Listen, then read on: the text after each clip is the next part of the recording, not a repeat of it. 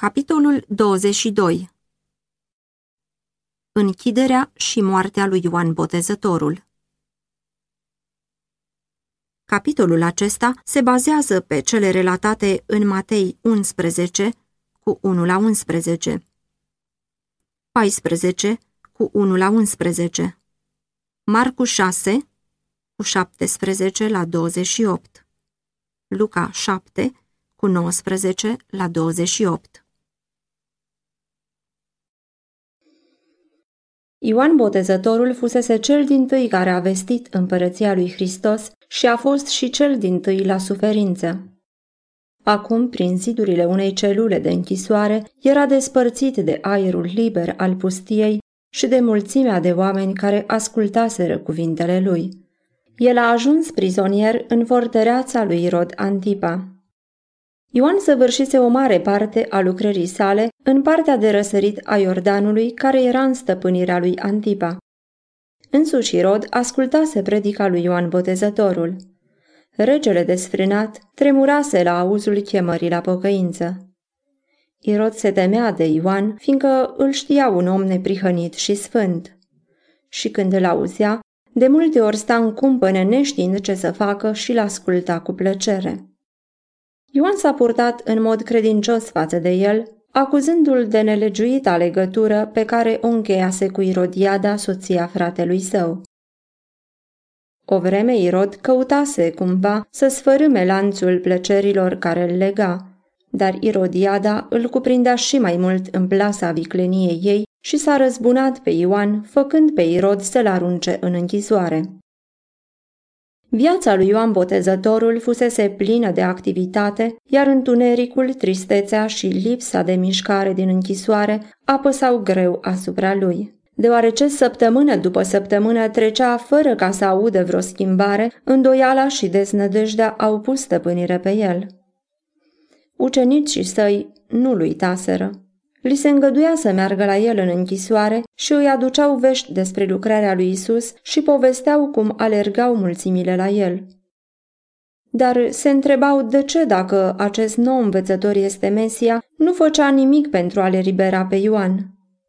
Cum putea el să îngăduie ca înainte mergătorului lui, cel atât de credincios, să-i fie răpită libertatea, ba poate chiar viața? Întrebările acestea n-au rămas fără efect. Îndoiel care altfel nu s-ar fi evit erau sugerate lui Ioan. Satana se bucura să audă cuvintele acestor ucenici și să vadă cum sfâșiau ele sufletul acestui trimis al Domnului. De câte ori aceia care se socotesc prietenii unui om bun și care sunt gata să-i dovedească credincioșia, se dovedesc a fi vrăjmașii cei mai primejdioși. De câte ori în loc de a-i întări credința, cuvintele lor aduc apăsare și descurajare. Ca și ucenicii Mântuitorului, Ioan Botezătorul nu înțelegea natura împărăției lui Hristos. El se aștepta ca Isus să ia tronul lui David și pentru că timpul trecea și Mântuitorul nu ridica nicio pretenție la autoritatea împărătească, Ioan a început să se tulbure și să se neliniștească. El declarase poporului că pentru a fi pregătită calea înaintea Domnului, trebuie să se împlinească prorocia din Isaia. Munții și dealurile trebuiau să se coboare, căile strâmbe să se îndrepte, iar locurile gloduroase să fie netezite. El se așteptase ca locurile înalte, de mândrie și putere omenească, să fie doborâte la pământ. El vorbise despre Mesia ca despre acela care își avea lopata în mână și care urma să-și curățe cu desăvârșire aria, să adune greul în grânar și pleava să o ardă într-un foc veșnic. Întocmai ca profetul Ilie, în spiritul și puterea căruia venise la Israel, el aștepta ca Domnul să se descopere ca un Dumnezeu care răspunde prin foc. În misiunea sa, Ioan Botezătorul stătuse ca un neînfricat mustrător al nedreptății, atât în locurile înalte cât și în cele umile. Îndrăznise să dea ochii cu împăratul Irod, mustrându-l hotărât pentru păcatul lui. El nu-și precupețise viața sa cu gândul să poată face lucrarea ce îi se încredințase. Și acum, din închisoarea în care se găsea, aștepta ca leul din seminția lui Iuda să trântească la pământ îngânfarea asupritorului și să libereze pe săraci și pe aceia care plângeau. Părea însă că Isus se mulțumea să adune ucenici în jurul său, să vindece și să învețe pe oameni. Mânca la masa vameșilor în timp ce zilnic jugul roman apăsa tot mai greu asupra lui Israel, în timp ce împăratul Irod și ticăloasa lui concubină își împlineau orice dorință, iar strigătele săracului și ale suferindului se înălțau la cer. Pentru prorocul pustiei, toate acestea păreau o taină care întrecea puterea lui de pricepere. Veneau ceasuri când șoaptele demonilor îi chinuiau mintea și umbra unei temeri îngrozitoare se întindea asupra lui. Se putea oare ca eliberatorul de atâta vreme așteptat să nu fi venit? Atunci ce însemna solia pe care el însuși fusese silit să o vestească? Ioan fusese amar dezamăgit în ce privește rezultatul lucrării sale. El se așteptase ca solia de la Dumnezeu să aibă același efect pe care îl avusese citirea legii în zilele lui Iosia și ale lui Ezra. 2 Cronici 34, Neemia 8 cu 9. O profundă lucrare de pocăință și întoarcere la Domnul. Pentru succesul acestei lucrări își sacrificase întreaga viață. Fusese lucrul acesta în zadar? Ioan era tulburat și de faptul că ucenicii săi, din dragoste pentru el, cultivau necredință față de Isus. Fusese neroditoare lucrarea lui pentru ei? Fusese necredincios în misiunea sa ca acum să fie îndepărtat din lucrare? Dacă eliberatorul făgăduit se arătase, iar Ioan fusese găsit credincios în lucrarea sa, nu urma ca Isus să răstoarne puterea asupritorului și să le libereze pe înainte mergătorul său? Dar Ioan Botezătorul n-a părăsit credința față de Hristos. Amintirea glasului venit din cer și a porumbelului care se coborâse, curăția neprihănită a lui Isus, puterea Duhului Sfânt care se așezase asupra lui Ioan atunci când a venit în fața Mântuitorului și mărturia dată de profețiile Scripturii, totul mărturisise că Isus din Nazaret era cel făgăduit.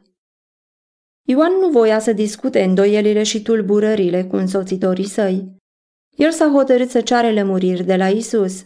Lucrul acesta l-a încredințat la doi din ucenicii săi, nădăjduind că o întrevedere cu Mântuitorul avea să le întărească credința și să aducă nădejde fraților lor. Mai dorea un cuvânt de la Hristos spus numai pentru el. Ucenicii au venit la Isus cu o întrebare. Tu ești acela care are să vină sau să așteptăm pe altul? Cât de puțin timp trecuse de la data când Ioan Botezătorul, arătând spre Isus, strigase, Iată mielul lui Dumnezeu care ridică păcatul lumii. El este acela care vine după mine și care este înaintea mea. Ioan 1 cu 29 și 27. Și acum întrebarea tu ești acela care are să vină? Era un lucru amar și foarte descurajator pentru natura omenească. Dacă Ioan credinciosul, înainte mergător, nu pricepea lucrarea lui Hristos, ce putea să se aștepte de la mulțimea nepăsătoare? Mântuitorul nu a răspuns îndată la întrebarea ucenicilor. În timp ce ei se mirau de tăcerea lui, bolnavii și suferinții veneau la el pentru a fi vindecați. Orbii își căutau drumul bâșbâind prin mulțime, bolnavii din toate clasele sociale, unii făcându-și singuri drum, alții purtați de prietenii lor, se înghesuiau cu nerăbdare în fața lui Isus. Glasul puternicului vindecător pătrundea în urechile surde. Un cuvânt, o atingere a mâinii sale, deschidea ochii orbilor pentru a vedea lumina zilei, tablourile din natură, fețele prietenilor și fața Mântuitorului. Isus mustra boala și izgonea frigurile. Glasul lui ajungea la urechile muribunzilor și ei se ridicau plini de sănătate și de vigoare. Demonizații și paralizați ascultau de cuvântul lui, nebunia îi părăsea și veneau să-i se închine. În timp ce le vindeca bolile, el îi învăța pe oameni. Țăranii și meseriașii săraci, care erau evitați de rabini ca fiind necurați, se adunau în jurul lui, iar el le vorbea cuvintele vieții veșnice. Așa a trecut ziua, în timp ce ucenicii lui Ioan au văzut și au auzit totul. În cele din urmă, Isus i-a chemat lângă el și i-a invitat să meargă la Ioan și să spună ce văzuseră, adăugând. Ferice de acela pentru care eu nu voi fi un prilej de poticnire. Luca 7 cu 23 Dovada dumnezeirii lui se vedea în adaptarea la nevoile neamului omenesc suferind. Slava se arăta în mila lui față de starea noastră umilă. Ucenicii au dus răspunsul care a fost îndestulător. Ioan și-a adus aminte de profeția despre Mesia. Domnul m-a uns să duc vești bune celor nenorociți. El m-a trimis să vindec pe cei cu inima zdrobită, să vestesc robilor slobozenia și prinșilor de război izbăvirea, să vestesc un an de îndurare al Domnului. Isaia 61 cu 1 și 2 Lucrările lui Hristos nu numai că îl prezentau ca fiind Mesia, dar arătau în ce chip avea să se întemeieze împărăția lui. Lui Ioan îi se descoperise același adevăr care îi se dăduse lui Ilie când a trecut un vânt tare și puternic care despica munții și sfărâma stâncile înaintea Domnului. Domnul nu era în vântul acela, și după vânt a venit un cutremur de pământ. Domnul nu era în cutremurul de pământ. Și după cutremurul de pământ a venit un foc. Domnul nu era în focul acela. Și după foc, Dumnezeu a vorbit profetului printr-un susur blând și subțire. 1 Împărați 19 cu 11 și 12 Așa urma și Isus să-și facă lucrarea, nu prin zângănitul armelor și prin răsturnarea tronurilor și împărățiilor, ci vorbind la inimile oamenilor printr-o viață de îndurare și sacrificiu de sine. Principiul vieții lui Ioan Botezătorul de lepădare de sine era principiul împărăției lui Mesia. Ioan știa bine cât de străin era locul acela de principiile și nădejdile conducătorilor lui Israel. Ceea ce pentru el era o dovadă convingătoare despre dumnezeirea lui Hristos, nu urma să fie o dovadă pentru ei. Ei așteptau un Mesia care nu fusese făgăduit. Ioan a văzut că lucrarea Mântuitorului nu putea să câștige de la ei decât ură și condamnare. El însuși, înainte mergătorul, gusta doar din paharul pe care Hristos urma să-l soarbă până la drojdii. Cuvintele Mântuitorului, ferice de acela pentru care eu nu voi fi un prilej de poticnire, erau o delicată mustrare pentru Ioan. Ele nu au rămas fără efect. Înțelegând acum mai limpede natura lui Hristos, el s-a consacrat lui Dumnezeu pentru viață sau pentru moarte, cum era mai bine pentru lucrarea pe care o iubea. După plecarea solilor, Isus a vorbit oamenilor despre Ioan. Inima Mântuitorului era plină de milă pentru martorul credincios, îngropat acum în închisoarea lui Irod. El nu voia ca lumea să creadă că Dumnezeu uitase pe Ioan sau că acestuia i-ar fi scăzut credința în ziua încercării. Ce ați ieșit să vedeți în pustie? O trestie clătinată de vânt? Trestiile înalte care creșteau lângă Iordan, aplecându-se la fiecare adiere de vânt, reprezentau pe rabini care luaseră poziția de critici și judecători ai lucrării lui Ioan Botezătorul. Ei erau clătinați într-o parte și în alta de vânturile concepțiilor populare, ei nu voiau să se umilească pentru a primi solia cercetătoare de inimă a lui Ioan Botezătorul, dar de teama poporului nu îndrăzniseră să se împotrivească pe față lucrării lui. Dar solul lui Dumnezeu nu avea un spirit atât de laș. Mulțimile care se adunaseră în jurul lui Hristos fuseseră martore ale lucrării lui Ioan și ascultaseră cuvintele pline de curaj prin care mustra păcatul pentru fariseii plini de îndreptățire de sine, pentru preoții din rândul saducheilor, pentru împăratul Irod și curtea lui, pentru prinți și soldați, pentru vameși și țărani, Ioan vorbise la fel de lămurit. El nu era o trestie bătută de vântul laudelor sau prejudecăților omenești. În închisoare a fost același în loialitatea lui față de Dumnezeu și în zelul lui pentru dreptate, ca și atunci când predica solia lui Dumnezeu în pustie. În credincioșia lui față de principii, el era tot așa de statornic ca o stâncă. Isus a continuat. Atunci, ce ați ieșit să vedeți? Un om îmbrăcat în haine moi? Iată că cei ce poartă haine moi sunt în casele împăraților. Ioan fusese chemat să mustre păcatele și excesele timpului său și îmbrăcămintea lui simplă și viața lui plină de sacrificiu de sine erau în armonie cu caracterul lucrării sale. Îmbrăcămintea bogată și luxul acestei vieți nu sunt partea servilor lui Dumnezeu, ci a acelora care locuiesc în casele împăraților, mai mari acestei lumi, cărora le aparțin puterea și bogăția ei. Isus dorea să îndrepte atenția la contrastul dintre îmbrăcămintea lui Ioan și aceea portată de preoți și de conducători.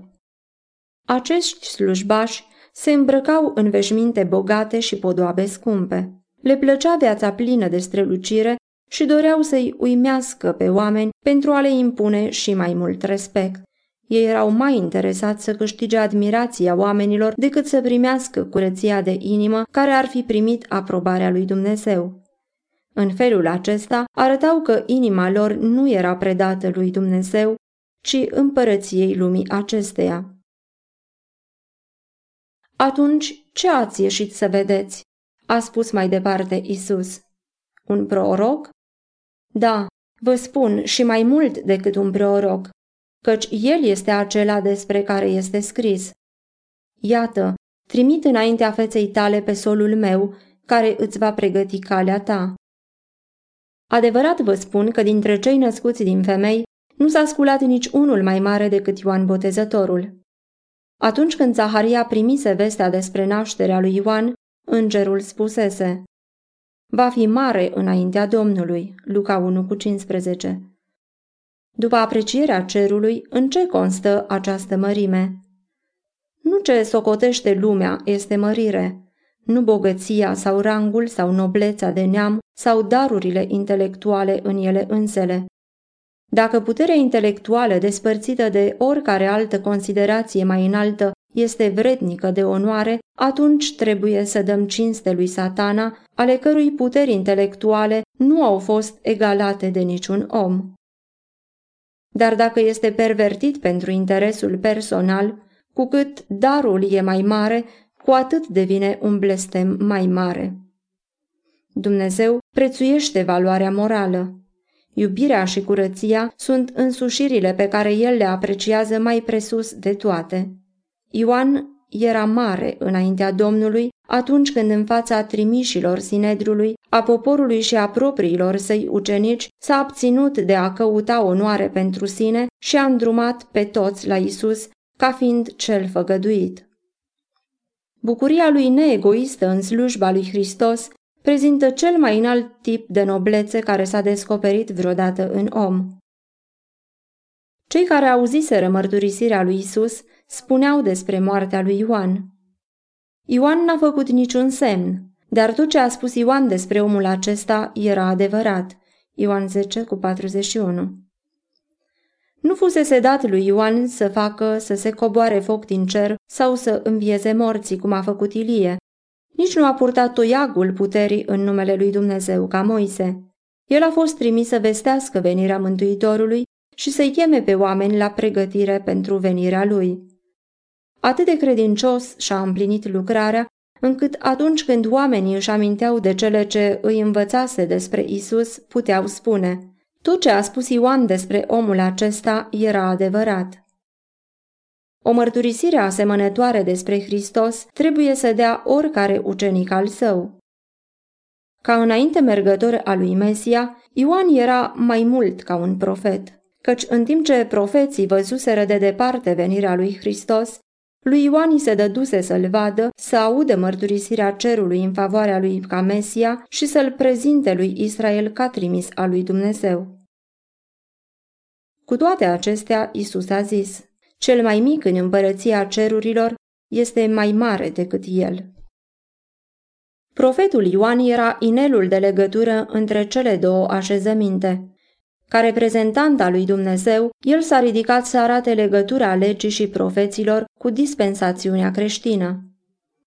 El era lumina mai mică ce trebuia să fie urmată de alta mai mare. Mintea lui Ioan a fost luminată de Duhul Sfânt ca să poată revărsa lumină asupra neamului său. Dar n-a strălucit altă lumină și nici nu va exista alta care să lumineze așa de strălucitor asupra neamului omenesc de căzut, ca lumina izvorând din învățăturile și pilda lui Isus. Hristos și lucrarea lui fuseseră înțelese numai într-un chip întunecos din simbolurile și jertfele umbrei. Nici Ioan nu înțelesese pe deplin viața viitoare, nemurirea prin Mântuitorul. Afară de bucuria pe care Ioan o simțea în lucrarea sa, viața i-a fost plină de întristare. Rare ori a fost auzit glasul lui în alt loc decât în pustietate. Partea lui a fost singurătatea. Nu i s-a îngăduit să vadă rezultatul propriei sale lucrări. N-a avut privilegiul de a fi cu Hristos și să vadă manifestarea puterii dumnezeiești care însoțea lumina mai mare. Nu a avut parte să vadă pe orbi recâștigându-și vederea, pe bolnavi vindecați, pe morți aduși la viață. El n-a văzut lumina care strălucea din fiecare cuvânt al lui Hristos, răspândind slavă asupra făgăduințelor din profeție. Cel mai mic ucenic care vedea lucrările puternice ale lui Hristos și auzea cuvintele lui era astfel mai privilegiat decât Ioan Botezătorul și de aceea se zice că era mai mare decât el. Prin mulțimile de oameni care ascultaseră predica lui Ioan, faima lui se răspândise în toată țara. Un profund interes a fost observat ca urmare a închiderii lui. Totuși, viața lui nepătată și sentimentul puternic al mulțimii în favoarea lui făceau să se creadă că nu se vor lua măsuri violente împotriva lui. Irod credea că Ioan era un profet de la Dumnezeu și avea de gând să-l pună în libertate dar și-a amânat planul de frica Irodiadei. Irodiada știa că prin măsuri directe nu putea niciodată să câștige consimțământul lui Irod pentru omorârea lui Ioan și s-a hotărât să-și atingă ținta printr-o stratagemă. De ziua nașterii împăratului urma să aibă loc o petrecere la care să vină înalții demnitari ai statului și nobilii de la curte. Cu ocazia aceasta, urma să se mănânce și să se bea. În felul acesta, Irod avea să-și piardă judecata sănătoasă și să fie influențat să-i facă pe voie. Când a venit ziua cea mare și împăratul cu oamenii lui petreceau și beau, Irodiada și-a trimis fica în sala de banchet să danseze pentru distracția oaspeților. Salomea era în floarea vârstei și frumusețea ei voluptoasă a captivat simțurile acestor petrecăreți desfrânați.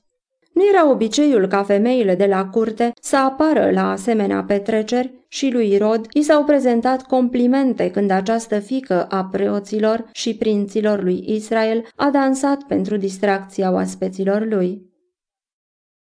Împăratul era orbit de vin. Pasiunile îl stăpâneau și rațiunea era detronată. A văzut numai sala de petrecere cu oaspeții beți, masa banchetului, vinul sclipitor și luminile scânteietoare, iar pe tânăra aceea dansând în fața lui. În nesocotința clipei, a dorit să facă ceva deosebit care să-l înalțe în fața oamenilor de seamă din împărăția lui. Cu jurământ a făgăduit să dea fiicei Irodiadei orice ar cere până la jumătate din împărăția lui. Salomea s-a dus de grabă la mama ei să întrebe ce să ceară.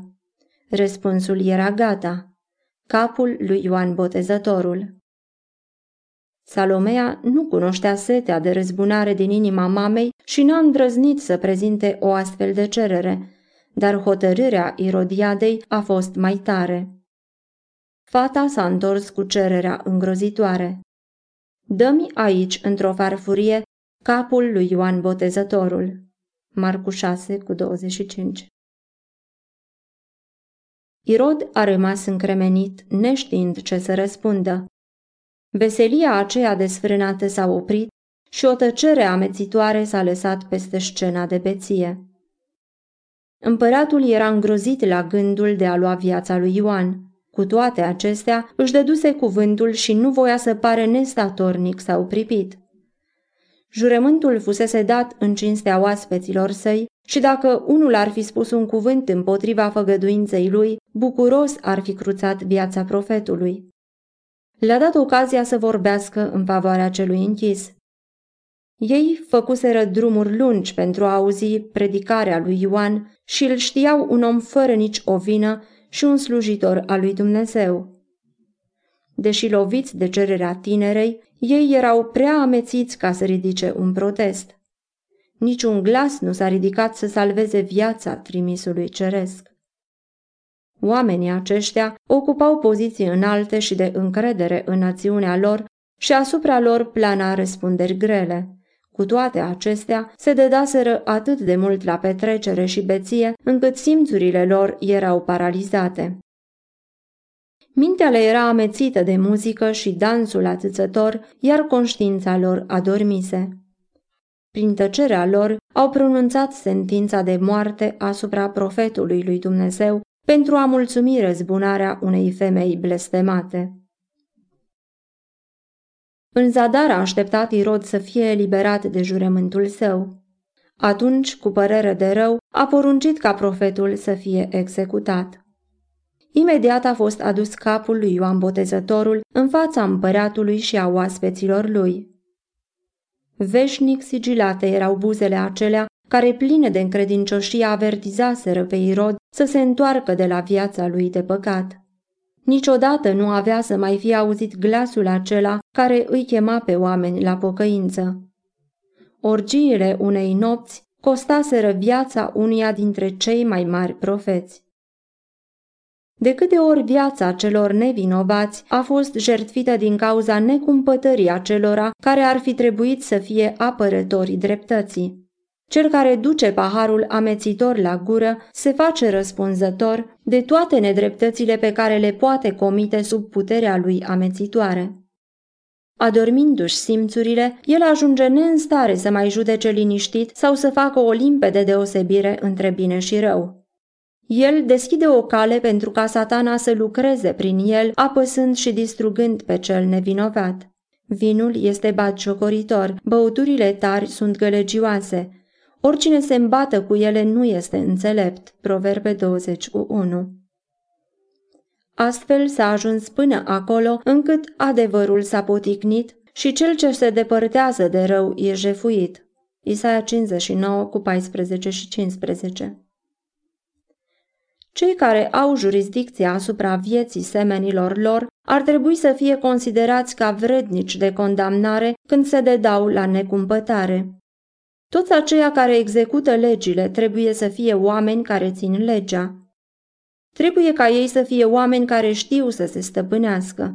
Ei au nevoie să fie cu totul stăpâni pe forțele lor fizice, mentale și morale, ca să poată avea o inteligență vie și un înalt simț de dreptate. Capul lui Ioan Botezătorul a fost dus la Irodiada, care l-a primit cu o satisfacție diabolică. I-a tresăltat în răzbunarea ei și s-a mângâiat cu gândul că conștiința lui Irod nu va mai fi tulburată. Dar n-a câștigat nicio fericire din păcatul săvârșit. Numele ei a ajuns să fie urât de toată lumea, iar Irod era acum mai frământat de remușcări decât fusese tulburat de mustrările profetului.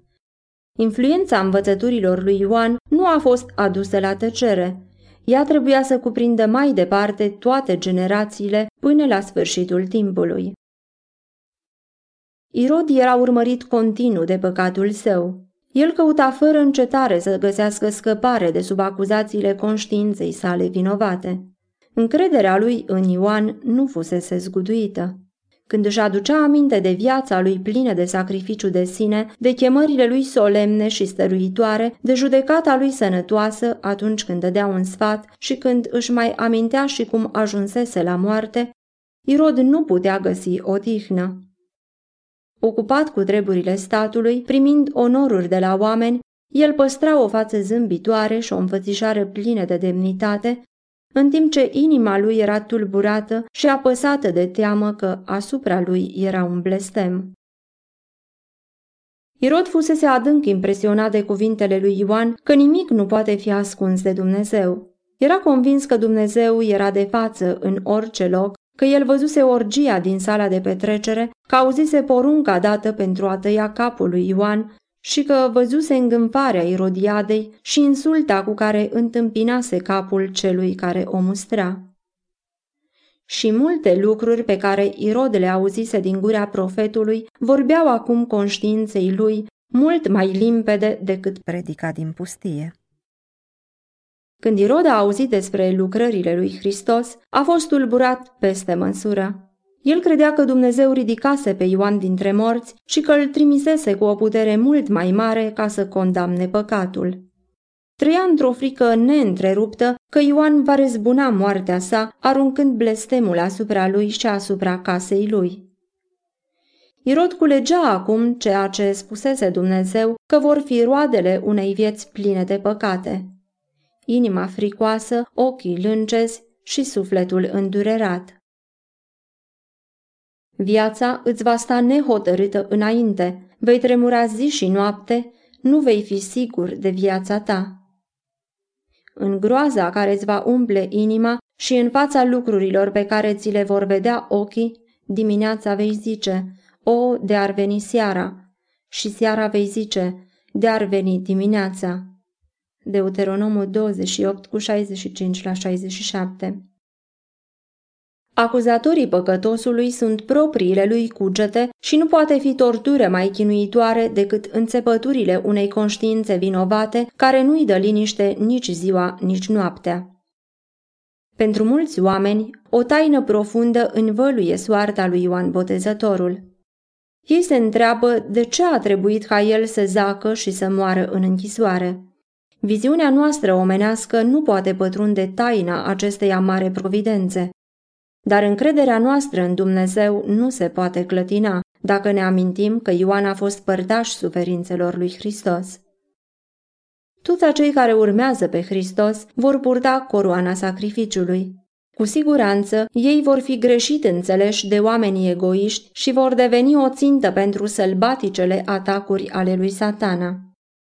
El și-a întemeiat împărăția pentru a distruge principiul jertfirii de sine și va lupta împotriva lui oriunde acesta se va da pe față. Copilăria, tinerețea și viața matură a lui Ioan s-au caracterizat prin statornicie și prin putere morală. Când glasul lui s-a auzit în pustie zicând, pregătiți calea Domnului, neteziți cărările, Matei 3 cu 3, satana a început să se teamă pentru siguranța împărăției lui. Grozevia păcatului era descoperită în așa fel încât oamenii tremurau. Puterea lui satana, care pe mulți îi ținuse sub stăpânirea lui, se sfărâma. Fusese neobosit în stăruințele lui de a abate pe Ioan Botezătorul de la o viață de predare completă față de Dumnezeu, dar nu izbutise. Nu izbutise să biruiască nici pe Isus. În ispitirea din pustie, satana fusese înfrânt și mânia lui era mare. Acum se hotărâse să aducă întristarea asupra lui Hristos, lovind pe Ioan. Aceluia pe care nu-l putuse mânji de păcat, îi provoca suferințe. Isus n-a căutat să libereze pe slujitorul său. El știa că Ioan va rezista în încercare. Bucuros ar fi dus Mântuitorul la Ioan să lumineze întunericul închisorii prin propria sa prezență. Dar nu trebuia să se arunce în mâinile vrejmașilor și să primejduiască propria sa lucrare. Bucuros ar fi eliberat pe slujitorul său credincios. Dar pentru binele miilor de oameni care în anii următori urmau să treacă de la închisoare la moarte, Ioan trebuia să bea paharul martirajului. Când urmașii lui Isus aveau să zacă în celulele singuratice sau să piară de sabie, pe scaunul de tortură sau pe rug, în aparență părăsiți de Dumnezeu și de oameni, ce încurajare avea să fie pentru inima lor Gândul că Ioan Botezătorul, despre a cărui credincioșie mărturisise însuși Domnul Hristos, trecuse printr-o experiență asemănătoare. Lui satana i s-a îngăduit să scurteze viața pământească a trimisului lui Dumnezeu, dar viața aceea care este ascunsă cu Hristos în Dumnezeu nu putea să fie atinsă de pierzător. Colosen 3 cu 3 El se bucura la gândul că întristase pe Hristos, dar nu izbutise să pună stăpânire pe Ioan. Moartea însăși nu făcuse altceva decât să-l așeze pentru totdeauna în afara ispitei. În lupta aceasta, satana își descoperea caracterul. În fața universului care stătea ca martor, el își dovedea vrăjmășia față de Dumnezeu și de oameni. Cu toate că Ioan nu fusese eliberat printr-o minune, nu fusese uitat. Totdeauna avusese tovărășia îngerilor cerești care îi deschideau înțelesul profețiilor privitoare la Hristos și al scumpelor făgăduințe din Scriptură. Acestea îi dădeau putere, așa cum aveau să dea poporului lui Dumnezeu în viacurile viitoare. Pentru Ioan Botezătorul, ca și pentru aceia care veneau după el, era dată asigurarea. Iată că eu sunt cu voi în toate zilele până la sfârșitul veacului. Matei 28 cu 20 Dumnezeu nu conduce pe copiii săi altfel de cum ar alege chiar ei să fie conduși dacă ar vedea de la început sfârșitul și dacă ar înțelege slava lucrării pe care o îndeplinesc împreună lucrători cu el. Nici Enoch, care a fost înălțat la cer, nici Ilie, care a fost ridicat într-un car de foc, n-au fost mai mari sau mai onorați decât Ioan Botezătorul, care a pierit singur în închisoare. Căci cu privire la Hristos, vouă vi s-a dat harul nu numai să credeți în El, ci să și pătimiți pentru El. Filipeni 1 cu 29 Și din toate darurile pe care cerul le poate revărsa asupra oamenilor, împărtășirea cu suferințele lui Hristos este încrederea cea mai mare și onoarea cea mai înaltă.